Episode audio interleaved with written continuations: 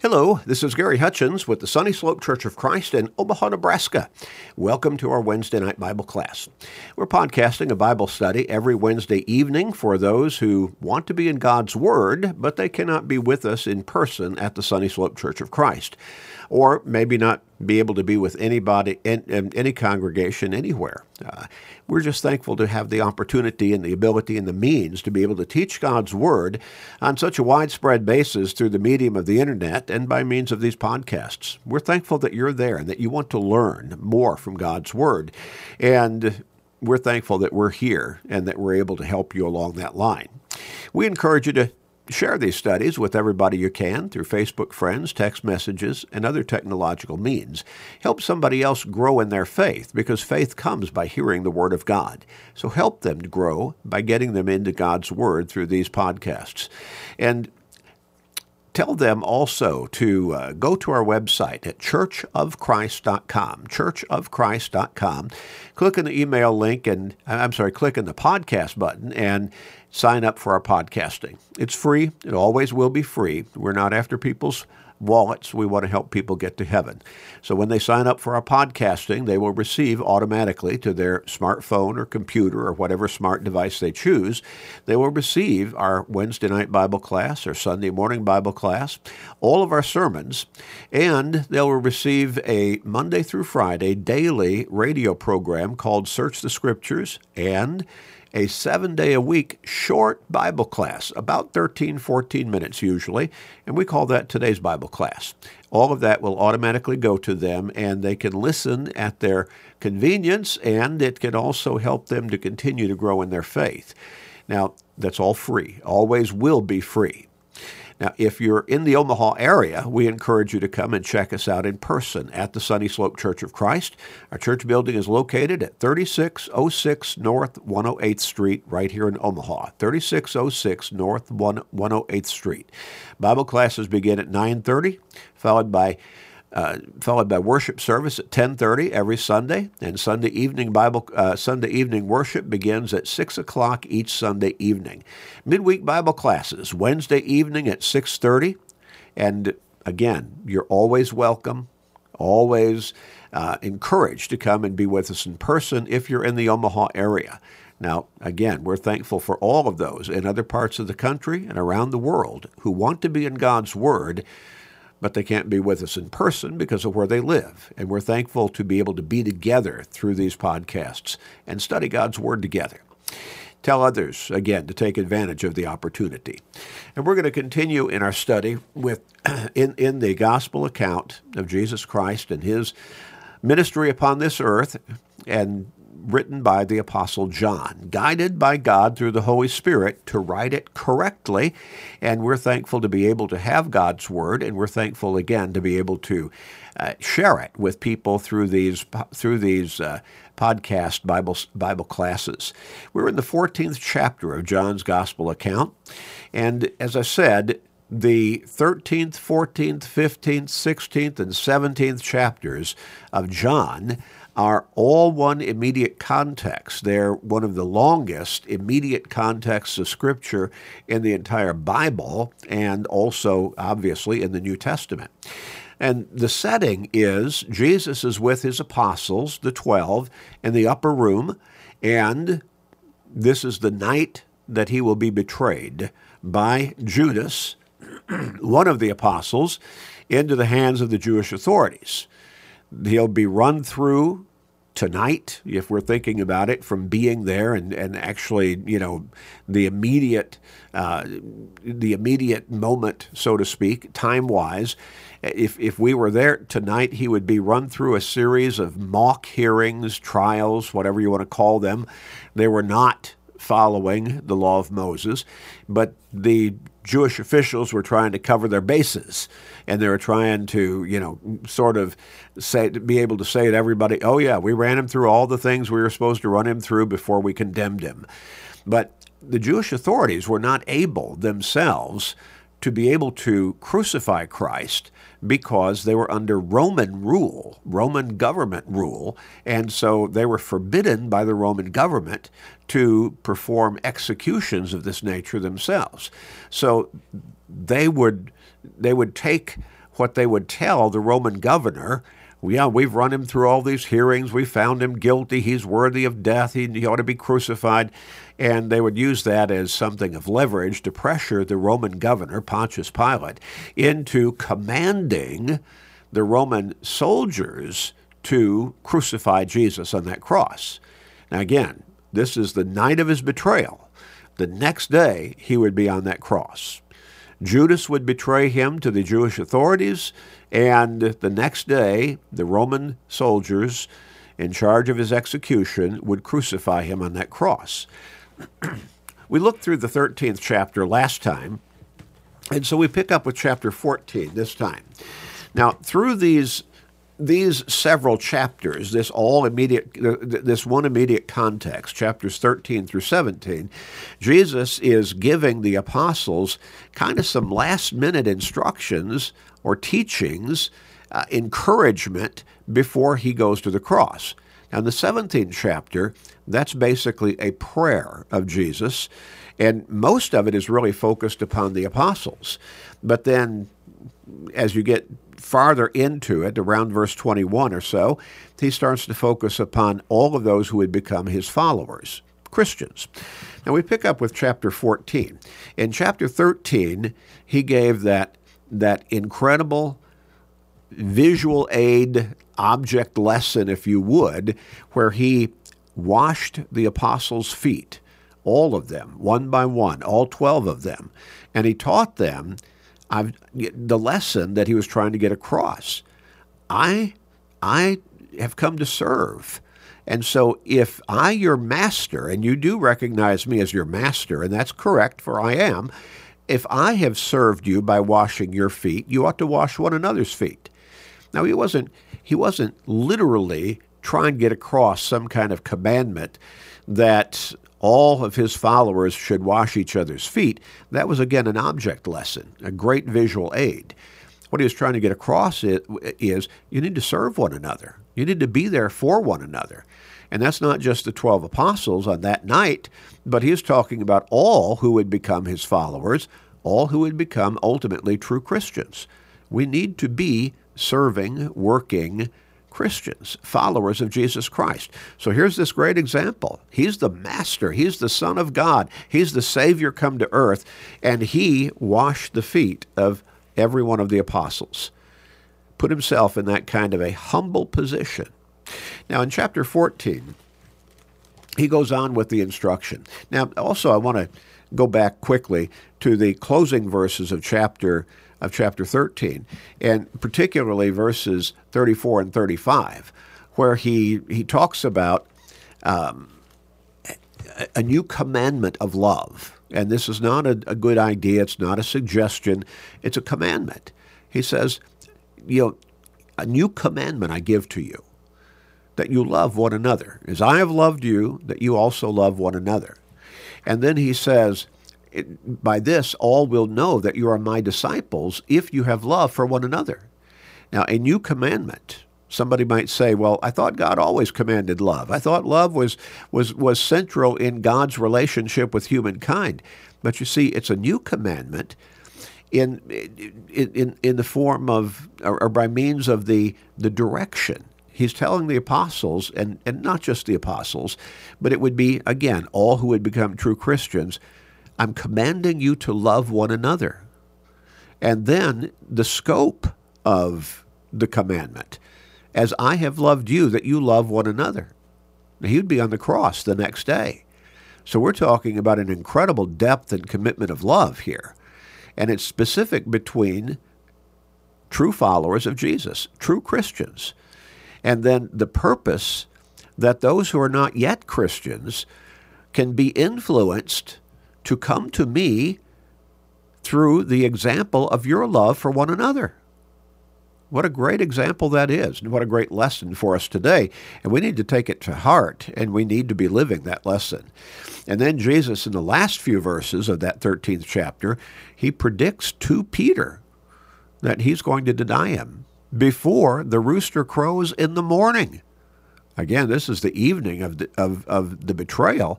The next day he would be on the cross, but even before he goes to the cross that next morning, before the rooster crows, Jesus said to Peter, You'll deny me three times. And he did exactly that. Now, chapter 14. Jesus goes on in verse 1 and he says, Let not your heart be troubled. He's talking to the apostles here. You believe in God, believe also in me. Now, they're the primary audience, so to speak, or focus of this instruction. As he's speaking to them, they're there with him at that time.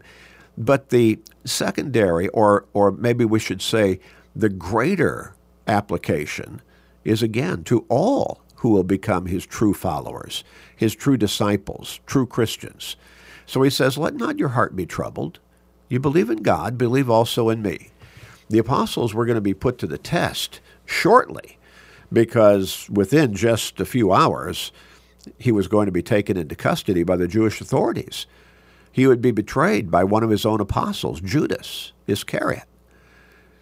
And so they're going to be put to the test. How dedicated are you to Jesus? How faithful will you remain to Jesus? And initially, they all scatter. But he, says, now, so let's make the application to our lives today. Are you facing some really difficult situation in your life? Is it testing your faith and your faithfulness? Jesus says, You believe in God, believe also in me. He goes on and says, In my house are many, in my father's house are many mansions, or rooms, or dwellings, depending on your translation there. If it were not so, I would have told you, I go to prepare a place for you. He's trying to get across to them, he's going to be leaving them soon. And it's not just the death on the cross that's going to separate him from them on a physical level. He's going to rise from that tomb. He's going to rise from the physical dead. But 40 days later, he will ascend back to heaven. And so he will he is there right now and he's waiting for that day when the Father sends him back to this earth, well, to meet the saved in the air, to judge all mankind. That final day of judgment when God will bring this world as we know it to an end through fire. So he says, in my Father's house are many mansions. If it were not so, I would have told you. I go to prepare a place for you. And there's a place waiting there for every true Christian. We can look forward with expectation to eternal life with Him in heaven as we live a life of dedicated and consistent faithful obedience. In verse 3, he goes on and says, If I go and prepare a place for you, I will come again. That will be the final day of judgment. And receive you to myself, that where I am, there you may be also. And he's talking about the beginning of eternity, if you would. And where I go, you know, and the way you know. Thomas said to him, Lord, we do not know where you are going, and how can we know the way? Jesus said to him, I am the way, the truth, and the life. No one comes to the Father except through me. Jesus was saying, I'm the way to eternal life. You have to come to God through me, and you can only come to God through me. Now, let me take a little bit of a moment here to talk about all of those who would point to different religious beliefs that do not believe in Jesus. You say, well, really? Oh, yeah. yeah. You're talking about the Muslims. They don't believe in Jesus as the Savior. You're talking about the Jewish people. They don't believe in Jesus as the Savior. And what about those who practice Buddhism and Shintoism and on and on? All those different religious beliefs that do not believe that Jesus is the Savior and the only way to God. In fact, some of them, you might even wonder do they even believe in God to begin with, as we know God? Now, so what about them? As people might say, look, there are billions of people out there who don't believe in Jesus as the Savior, and maybe at least some of them, a lot of them, they believe in God in some way. What about them? I would simply remind you of what Jesus just said. He said, I am the way, the truth, and the life. No one comes to the Father except through me. There is no way to God except through Jesus, our Savior. That's Scripture. That's God's Word. Because the Apostle Paul wrote, by inspiration, that all Scripture is given by, uh, that all Scripture is inspired by God. It is God's very Word is, is basically what the Greek means there. It is God breathed. All scripture is given by inspiration of God.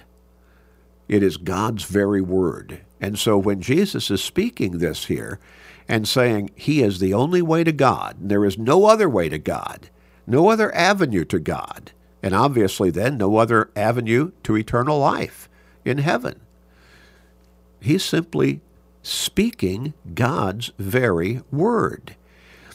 In Acts chapter 4 and verse 12, speaking of Jesus, the apostles said, Nor is there salvation in any other, for there is no other name under heaven given among men by which we must be saved.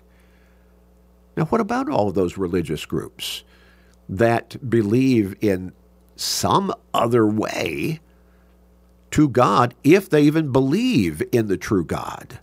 And some of them probably don't even believe in the true God. What about all of them? What about those millions upon millions, or hundreds of millions upon hundreds of millions, or maybe billions upon billions? They may be sincere in what they believe, but sincerity in belief does not equate to truth in belief. You see, the facts have to be there to establish that what we believe is really the truth of God's Word. Think about how emphatic even the, the quote unquote scientific community was in centuries gone by that the earth was flat, that the earth was the center of the universe, well, as time went on and we became more sophisticated in our, our scientific understanding, we came to understand as sincere and as emphatic and as universal as those beliefs were, they were absolutely wrong.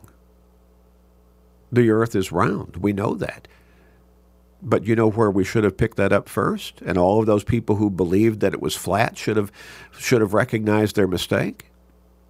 The Bible said it's round. And we understand from scientific you know, observations through telescopes and so on, the Earth is not the center of the universe. So even though those beliefs were sincere and basically universal, they were absolutely wrong. And the same principle can apply to religious beliefs that do not conform to the facts. God is God, the God, the only God. Jesus is God the Son, the Savior, the only Savior, and, as he said here, the only way to God the Father. We need to understand that. We don't need to be embarrassed by that truth because truth is truth. We need to stand upon it. We need to uphold it, and we need to walk according to it. We move on to verse 7. Jesus goes on and he says, If you had known me, you would have known my Father also. And from now on, you know him and have seen him. And Philip speaks up here, and he says, uh, now, Thomas has already spoken up and said, Yeah, we don't know the way. Where, are, where you're going? How can we know? And Jesus said, It's through me, Thomas. Thomas was one of his disciples, uh, one of his apostles. But the apostles, and this is a lot of what we're seeing in chapters 13 through 16, especially, he's trying to help them understand more fully what he has been teaching them for the past three years or so.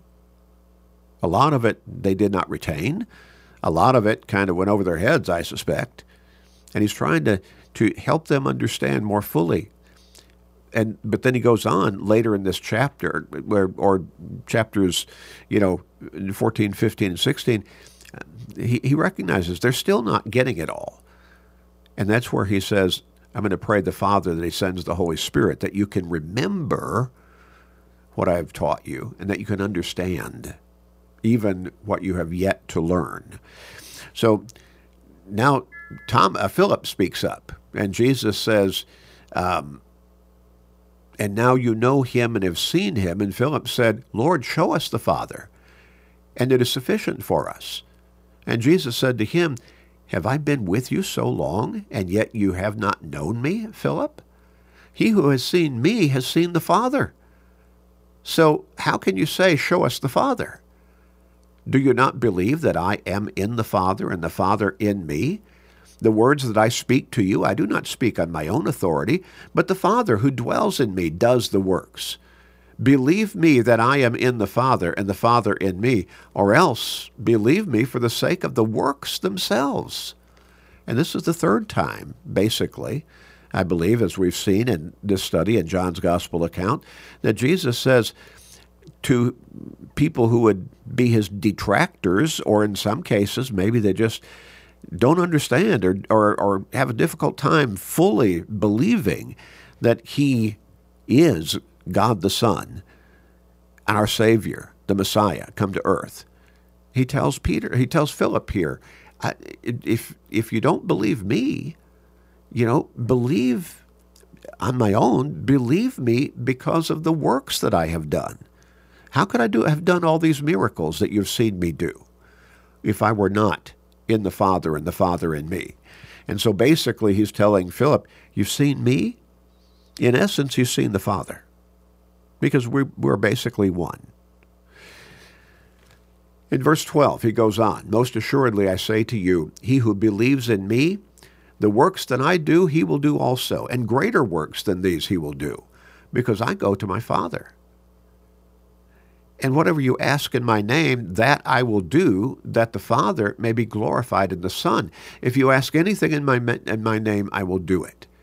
Now, some people might be puzzled by what he says in verse 12 there, when, when he says, Most assuredly I say to you, he who believes in me, the works that I do, he will do also, and greater works than these he will do. And someone might be confused. They might kind of scratch their head and say, How could we? We believe in Jesus, but how could we do greater works than he has done? If you're talking about performing miracles, that's not what he's really talking about. But he explains it in essence when he says, Because I go to my Father. He was here upon this earth for about 33 years.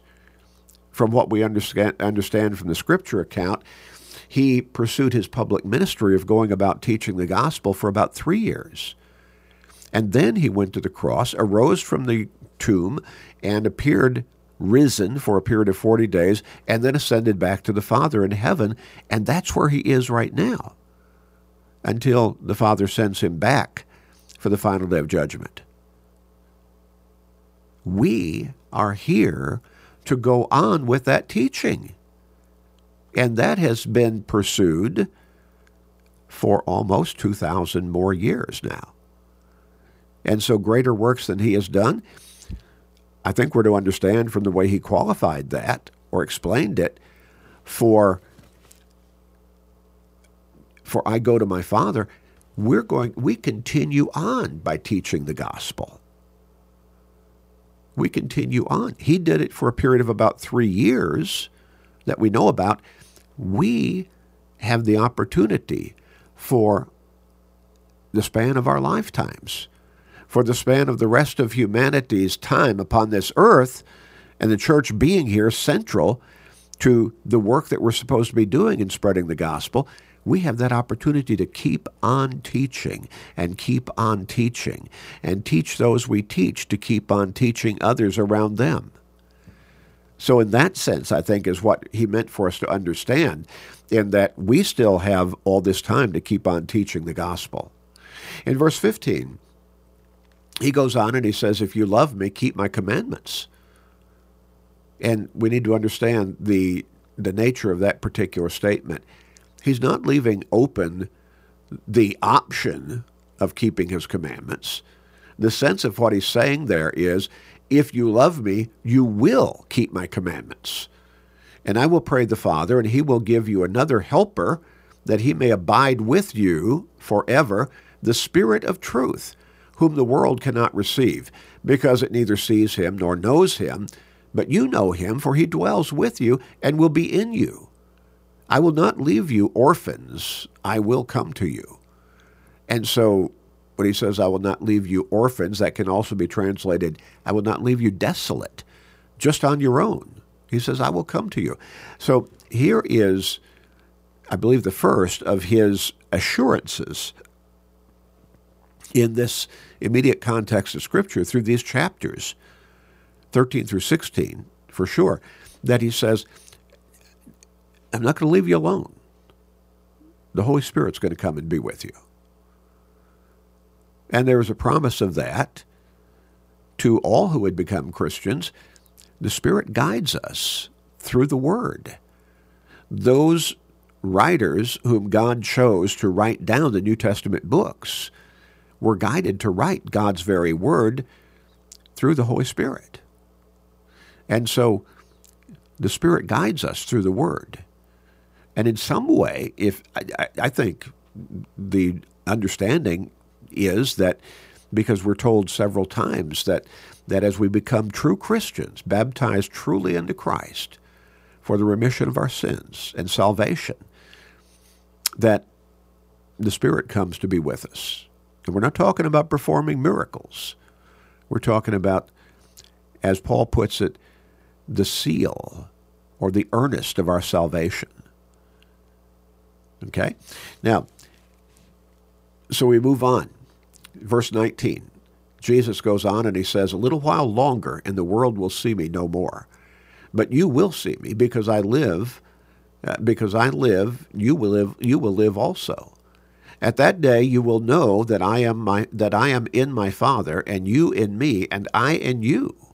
And so this tremendous oneness he's talking about as we come to God through Jesus in faithful obedience and dedication. He who has my commandments and keeps them, it is he who loves me. Now, what did he just say back in verse 15? If you love me, keep my commandments. The sense being, if you love me, you will keep my commandments. Verse 21 He who has my commandments and keeps them, it is he who loves me. And he who loves me will be loved by my Father, and I will love him and manifest myself to him. Okay, now, see, true love for Jesus is evidenced in our obedience to his commandments. In other words, to keeping the teachings that he has given to us in his word, to live obediently and consistently by those teachings. He goes on, uh, the text goes on in verse 22 and says, Judas, not Iscariot, said to him, Lord, how is it that you will manifest yourself to us and not to the world? Jesus answered and said to him, if anyone loves me, he will keep my word. Here he says it again. True love for Jesus is evidenced on our part by our living faithfully and consistently by his teachings, by the word, by the scriptures, God's word. And my Father will love him, and we will come to, to him and make our home with him. Now, he said this three times in principle. If you love me, you will keep my commandments. And then in verse 24, he puts it in reverse order. So there's no question, no, no opportunity for misunderstanding as to the absolute essential nature of what he's saying. You must keep my commandments. You must live by my teachings faithfully and consistently if you truly love me. So in verse 24, he puts it in reverse order. He who does not love me does not keep my words. And the word which you, which you hear is not mine, but the Father's who sent me. So there's no wiggle room left. If you love me, you will keep my commandments. If you don't love me, that's going to be demonstrated by your not keeping my commandments. People need to grasp that because a whole lot of people will say emphatically how much they love Jesus but they don't live by his teachings. And so they do not love Jesus in the way that he is that he is commanding here that we love him. In verse 25, these things I have spoken to you while being present with you. But the Helper, the Holy Spirit, whom the Father will send in my name, and so this is the second time in this immediate context of chapters 13 through 17 that he tells the apostles, assures them that he's going to pray to the Father. and The Father's going to send the Holy Spirit to be with them. Now, in this particular situation, he's talking specifically to the apostles because of what he says next. So, the Helper, the Holy Spirit, whom the Father will send in my name, he will teach you all things and bring to your remembrance all things that I have said to you. And so he's telling them, and, and here again we understand the apostles didn't get it all when Jesus was with him, with them. They heard him do a lot of teaching that they did not fully understand. They probably had forgotten a lot of what he had taught them. But Jesus says, when I leave, the Holy Spirit's going to come to you, to the apostles, and and he's going to teach you all things. There are going to be some things that you're going to that you don't know yet, that I haven't taught you yet, but you're going to need to know because you're going to begin the work of the church. The church was not in existence yet at this time. It would be on Pentecost. 10 days after Jesus ascended back to heaven, 50 days after he was crucified and arose from the grave. So the, the Holy Spirit will teach you all things and bring to your remembrance all things that I said to you. Peace I leave with you, my peace I give to you. Not as the world gives do I give to you. Let not your heart be troubled, neither let it be afraid. And there were going to be some some situations that were going to confront the apostles very soon that could certainly generate a great deal of fear in their hearts. But Jesus said, Don't be afraid. Don't let your heart be troubled. I'll be there with you.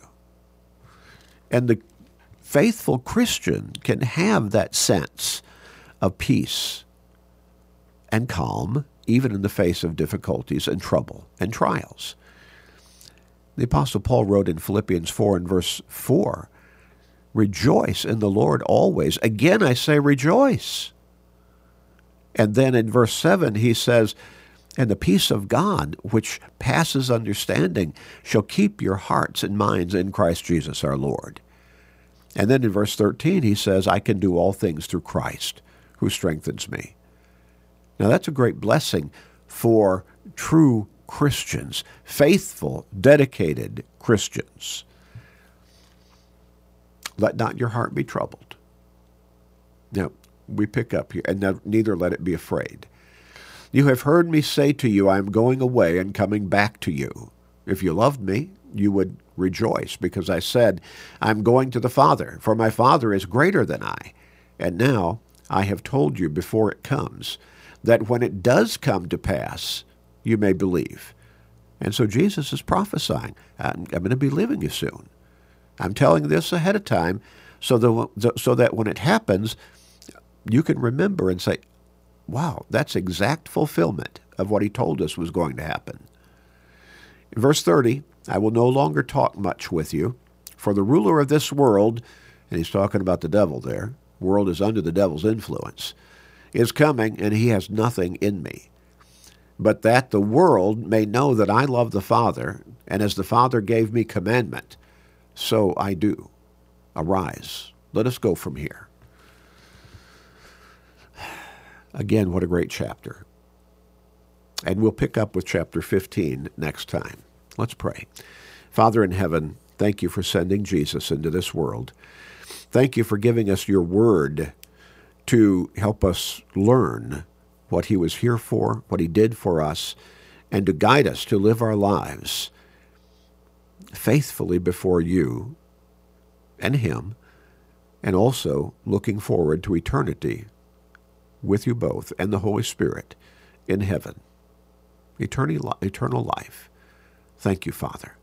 Guide us to live by your teachings and to your glory always.